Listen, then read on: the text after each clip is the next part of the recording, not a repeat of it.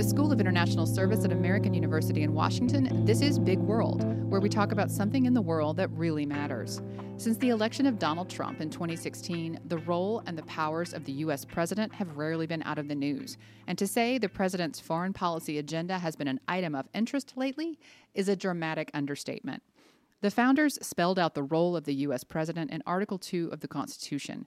The presidency also possesses powers granted by Congress, implied powers, and the soft power of the bully pulpit. However, 44 different men, and it has been only men, have held the office, and each of them has arguably taken actions to change the office of the presidency. The current moment has many wishing for a return to normalcy, which got us thinking can the modern president do whatever he wants? When the subject is the U.S. presidency, what is normal? Today, we're talking about the role of the U.S. president in foreign policy. I'm Kay Summers, and I'm joined by Jordan Tama. Jordan is a professor here in the School of International Service. His expertise includes politics, processes, and institutions of U.S. foreign policy making and presidential congressional relations. He's a prolific author with publications including a book entitled A Creative Tension The Foreign Policy Roles of the President and Congress. He's currently working on a book called Bipartisanship in a Polarized Age When Democrats and Republicans Cooperate on U.S. Foreign Policy. Jordan, thanks for joining Big World. My pleasure to be with you. Jordan, it is a truism that the American president sets foreign policy for the country. And I think a lot of people have simply taken for granted that American presidents would try to follow a set of norms or precedents, and basically that they would just try to color inside the lines on foreign policy and not break anything. But a lot has been thrown into question lately. So, to get us started, tell me, please, how is the American system supposed to work regarding foreign policy, and what is the difference in authority between the president and Congress in conducting foreign affairs? Many people tend to think that the president is meant to control foreign policy in the United States. I think that's a, a, common perception that foreign policy is the domain of the president, but that's not at all how the framers envisioned the balance of powers between the two branches. So, just as in general they wanted to create a checks and balances system so that the power of the executive, the president, would be constrained, they wanted to also have checks and balances in the area of foreign policy. Uh, it's no different in foreign than in domestic policy. And so, under the Constitution, actually, a lot of powers are given to Congress. More mm-hmm. powers in foreign policy are given to Congress than to the president, um, and other powers are shared between the two branches.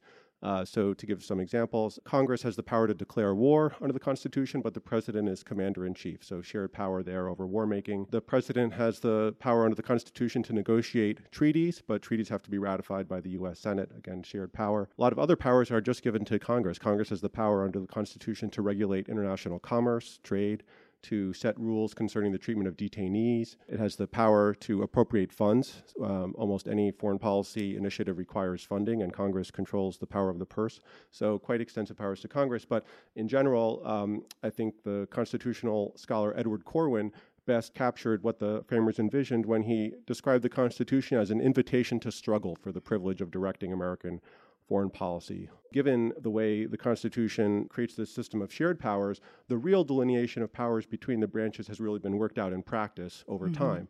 Um, and there are areas where presidents have unilaterally asserted new powers and thereby established new precedents of uh, the president having certain powers. Um, but in other cases, Congress has pushed back. And so there's been a, a kind of give and take over time during different periods between the two branches. I like that, the, the right to struggle. I think that's a good way of looking at it. The American historian Arthur Schlesinger published a book in 1973 called The Imperial Presidency. This is a term that dates back to the 1960s, but I think the idea of the imperial presidency has its roots in the Franklin Roosevelt administration. In your words, what is the imperial presidency? What does this mean? The imperial presidency is the notion that the presidency is exercising more power than the Constitution allows, mm-hmm. or exceeding constitutional limits on presidential authority. And Schlesinger coined the term at a time when presidential power seemed to just be growing and growing. Mm-hmm. This started, um, as you mentioned, with the administration of FDR, mm-hmm.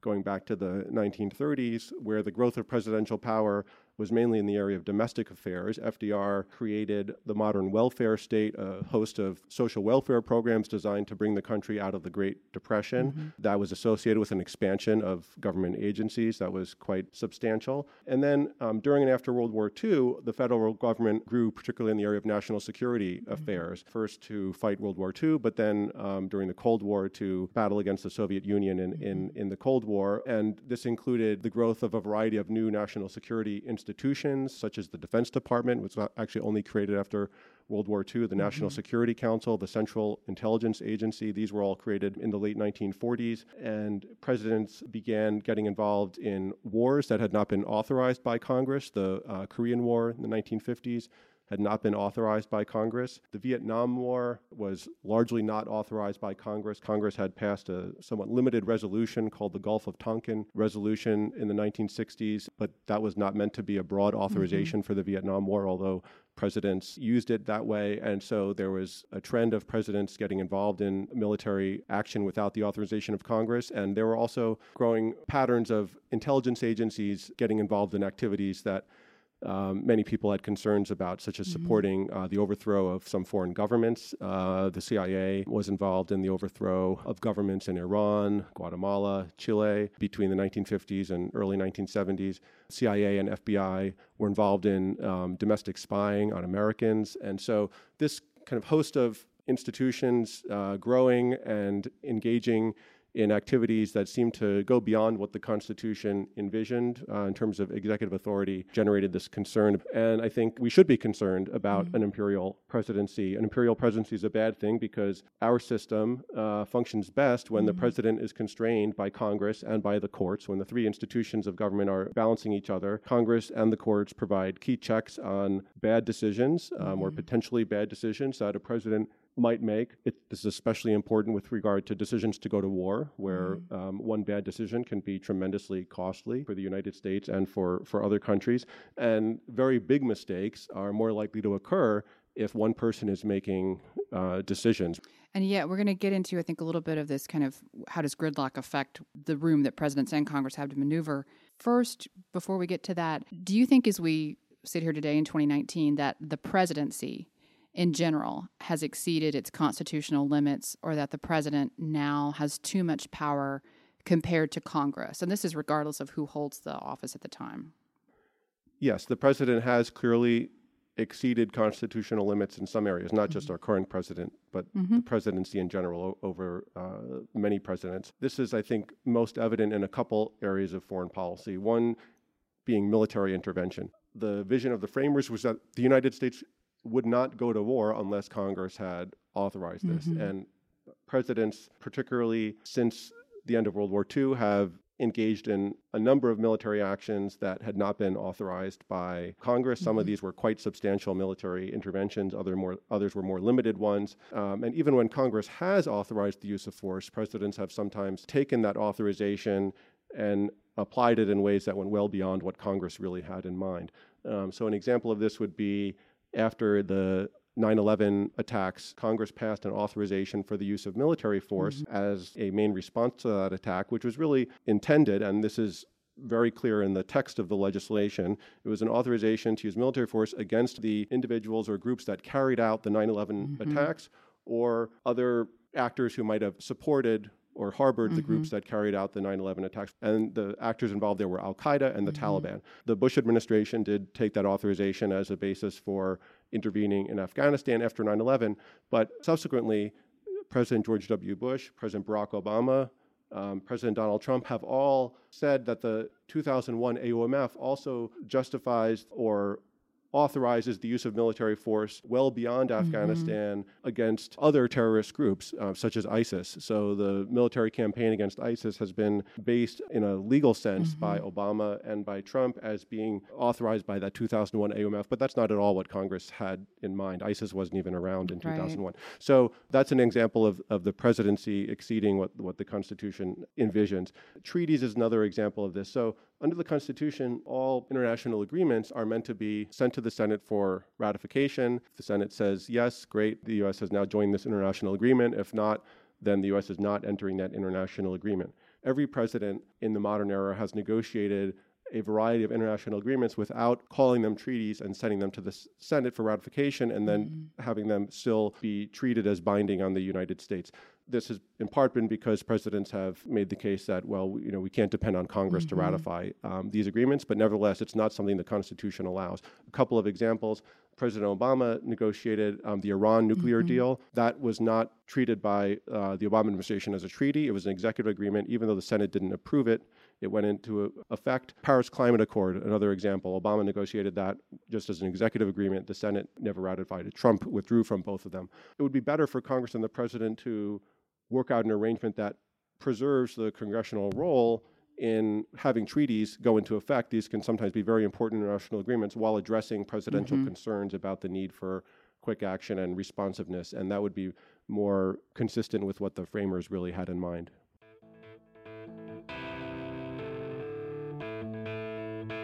Jordan Tama, it's time to take five. This is when you, our guest, get to daydream out loud and reorder the world as you'd like it to be by single handedly instituting five policies or practices that would change the world for the better. Specifically, what five steps should the President and Congress take to improve U.S. foreign policy?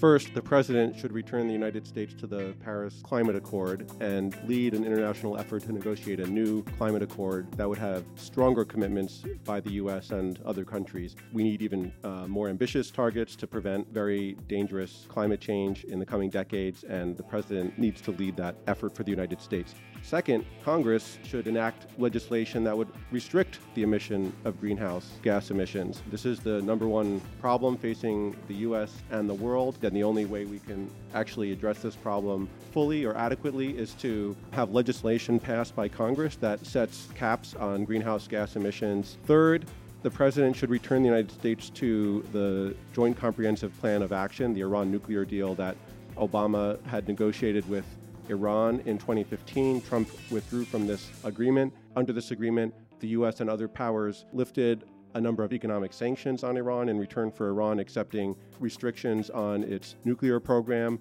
The president should return to this agreement and bring Iran back into it by working with allies and partners around the world. Fourth, Congress should balance U.S. foreign policy between the civilian and military sides of U.S. foreign policy. Um, in recent decades, the U.S. defense budget has gone up very dramatically, and the civilian side of U.S. foreign policy, the State Department, the U.S. Agency for International Development that handles foreign assistance, they've not kept pace mm-hmm. with um, military growth. We need strong uh, diplomacy and international development to um, advance U.S. foreign policy and improve welfare around the world.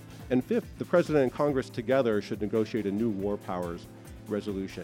In 1973, Congress passed the War Powers Resolution, and this was meant to set limits on the president's ability to use the military overseas. But that was passed over President Nixon's veto, and no president has accepted the constitutionality of that resolution. It's time for the president and Congress to sit down together and hash out a new war powers resolution, which would set limits on when the president can deploy the military, uh, particularly into combat overseas, um, and have that accepted by both the president and Congress. That's quite a to do list. I love it. Thank you. Jordan, you touched on uh, the last two presidents briefly. If we look back specifically at the last 20 years or so, just to get some more context, outside of the examples that you've mentioned, maybe speaking a little more generally, how far have previous presidents, including George W. Bush and Barack Obama, deviated from the previous norm? I guess that would that would have been set in the, the previous 20 years by Reagan and Bush 41 and Bill Clinton. How far did they deviate from that previous norm in terms of unilateral foreign policy making? Mostly they've continued a pre-existing trend uh, because this trend of unilateral policymaking spans all precedents since World War II, really. There are a number of actions that Bush, Obama, Trump have taken that deviate from the checks and balances vision of the Constitution. Some of these involved uh, military um, intervention. Obama intervened in Libya mm-hmm. without congressional authorization. Bush instituted more aggressive rules for the treatment of detainees without going through Congress. Trump has moved money from other budget accounts mm-hmm. to um, try to build the border wall, right. even though Congress hasn't appropriated the funding for that. Um, he also conducted a set of airstrikes um, in Syria after the Syrian government had used chemical weapons. But all of these are actions that are not entirely dissimilar from the trends that had pre-existed mm-hmm. Um, them in terms of unilateral policymaking, with the exception of of moving money um, from the Defense Department for a homeland security purpose. Uh, that that is um, more of a departure. It's also worth noting that under all these presidents and even under Trump, Congress has at times fought back. Mm-hmm. And so uh, the story is more complex than just one of presidents asserting unilateral authority. Congress sometimes says, no, we are going to assert our own authority. So Trump, for instance, wanted to slash the budget of the State Department by one third when he took office. Mm-hmm. Congress said no. Congress, a Republican controlled Congress before the 2018 election, mm-hmm. said no, we're going to maintain the budget of the State mm-hmm. Department, and, and Congress did that, and Trump had to accept it. Congress, under Trump, imposed new sanctions on Russia, even though Trump wanted to lift sanctions. Congress actually passed a law in 2017 limiting the president's authority to lift sanctions mm-hmm. on Russia. Trump announced that he was going to pull out U.S. troops from Syria. Mm-hmm. Um, and there were members of Congress who said, no, this is too hasty. Mm-hmm. Um, we shouldn't do this so precipitously. Kurds have been our allies. We shouldn't abandon the Kurds. And then Trump kind of walked that back mm-hmm. a bit and said, mm-hmm. okay, well, we'll keep some troops in Syria. So there have actually been a number of issues where Congress has pushed back against the mm-hmm. president. That's healthy, and that's part of what the framers did envision. So I think the framers wouldn't be happy with ways in which presidents have gone beyond their authority, but they would be happy that there are times when Congress is, is pushing back and kind of fighting to um, preserve its own authority. So let's talk a little bit more about the role of, of Congress and the role that they may have played in leading us down this path. And as you mentioned, the government's frequently divided. Sometimes one party controls both houses, sometimes it's split. It's frequently different from who holds the office of the president at the time. The political risks of crossing the aisle in Congress have increased, it seems, exponentially over the past three decades. So, does this leave presidents with little choice to behave in a more unilateral way in order to get through the agenda that they were elected on? Or is the idea that Congress is gridlocked, is this does this sometimes just serve as a convenient excuse for presidents to do whatever they want? I do think it often serves as a convenient excuse for the president, but I think Congress also bears mm-hmm. part of the blame, and Congress needs to have responsibility itself for foreign policy. Opposition lawmakers, in particular, uh, members of Congress who are not in the president's party, sometimes oppose presidential foreign policy initiatives for partisan reasons. They don't want to give the president a foreign policy victory. Some recent examples of this when Obama was president, he negotiated the Iran nuclear deal, the Joint Comprehensive Plan of Action every Republican in Congress opposed that, in part because they didn't want Obama to have a major foreign policy achievement. Similar with the Trans Pacific Partnership, this was a big trade agreement Obama negotiated with right. countries in the Asia Pacific region. It was actually consistent with Republican policy preferences because this was favored by the business community. Normally, Republicans would support something like that, but Republican support started to fade away during the 2016 election campaign, in part, again, because they didn't want to give Obama a, an achievement, a foreign policy achievement. With Trump as president, there's been some of the same dynamic. Trump renegotiated NAFTA into a new US Mexico Canada agreement, and there are Democrats in Congress who've been reluctant to approve that because that would give Trump a foreign policy victory. Um, and the more members of Congress do approach foreign policy from a partisan standpoint, the more presidents will have an incentive to act unilaterally and uh, just try to go around Congress. So I think members of Congress do need to act responsibly themselves. That does not mean Congress should always mm-hmm. approve of what the president wants. If there are good policy reasons to oppose a presidential initiative, then members of Congress should oppose it on those grounds. But members of Congress shouldn't oppose presidential initiatives just because they don't want to give an achievement to the president.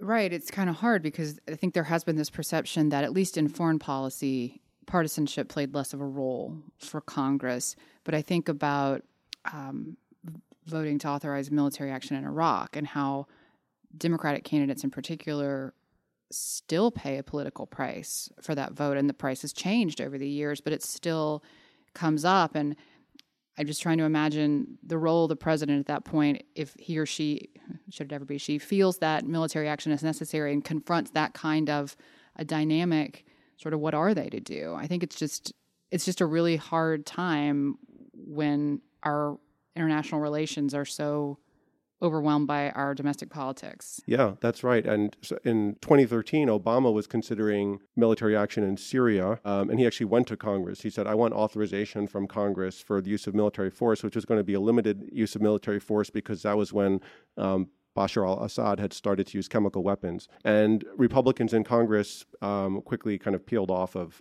uh, support for military action in Syria. And so it became clear Congress was not going to provide this authorization. In the end, Obama worked out a diplomatic agreement with Russia where Syria agreed to give up its chemical weapons, and that averted uh, military mm-hmm. action at that time. But the takeaway for for a president from that is, oh, I, I don't really want to go asking Congress for authorization to use military force because chances seem low that they'll approve this, and then the incentive is for the president to just ignore Congress. There may be times where the president may not take military action, but mm-hmm. um, there will also be times where the president goes forward with military action and just says, you know, well, forget about Congress. I'm going to do this on my own without Congress, and that's not good for our system. So, if we accept this idea that this imperial presidency, this has kind of been moving in this direction all along, and that really what we're in now is not some giant swing away from normal, but that we've been moving toward this, with some exceptions, as a type of a new normal all along.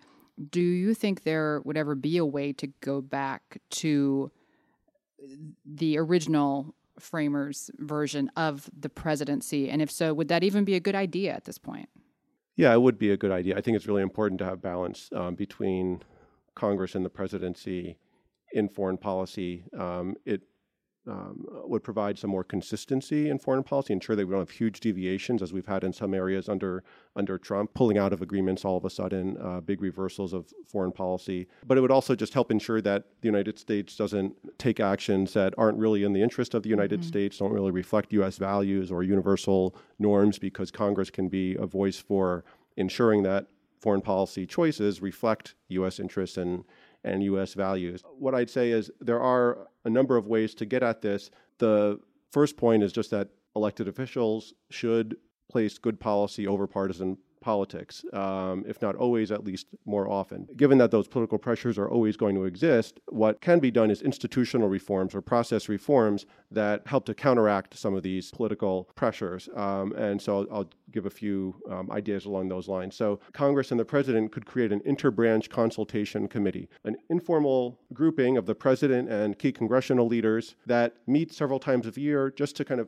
talk through foreign policy issues. And this would be a way just to help the relationship between the president and Congress be more constructive. It would help if Congress moved away from approving appropriations every single year. So, one of the dysfunctions of our system is that Congress spends a tremendous amount of time on the annual budget because every year it has to approve funding for all parts of the federal government. As a result, it has little time to actually look at substantive foreign policy issues. So, there are some proposals to move to biennial budgeting where Congress would approve a federal budget every two years. Then there'd be a lot more time for Congress to actually focus on substantive foreign policy issues and um, oversee how foreign policy is being carried out, which are really important functions of, of Congress. A third thing I'd suggest is a proposal that uh, Pete Buttigieg has made, which would be to embed a sunset provision in any AUMF legislation. So We've had this example where after 9 11, Congress passed an authorization mm-hmm. for the use of military force, which was really just designed to uh, target Al Qaeda and the Taliban for, for carrying out the 9 11 attacks. But 18 years later, mm-hmm. this is still the basis for a lot of military operations the U.S. is involved in around the world. So going forward, um, whenever Congress is approving an AUMF, it could put in place a sunset provision where that AUMF phases out after three years. Yeah. And unless Congress actually reauthorizes it, the authorization is taken away. Those kinds of process reforms can help address some of these problems. It's kind of crazy if you think about it. I mean, we've had tax cuts that were set to expire before and they had to be re examined again. My credit card expires every few years, but we have a, this, this authorization of military force that, that never expires. It sounds like whatever else is happening, the road for moving the presidency back into more of its constitutional space runs through Congress. Yeah, that's right. The, the president doesn't want to give up power. So the, the president is not going to unilaterally hand power back over to Congress, except in areas where the president wants to pass the buck and, and, and wants to avoid taking action. But generally, yeah, Congress has to reassert itself. Congress has reasserted itself mm-hmm. in the mm-hmm. past. In the 1970s, when there were major concerns about the imperial presidency, Congress passed a series of laws that did rein in presidential power in a variety of areas, including in foreign policy, um, and Congress could do that again. Right. Jordan Tama, thank you for joining Big World and helping us understand the role of the U.S. president in foreign policy. It's been really wonderful to speak with you. Thanks so much for having me. Big World is a production of the School of International Service at American University. Our podcast is available on our website, on iTunes, Spotify, or wherever else you listen to podcasts. If you leave us a good rating or review, it'll be like a smiley face sticker on a report card. Our theme music is It Was Just Cold by Andrew Codeman. Until next time.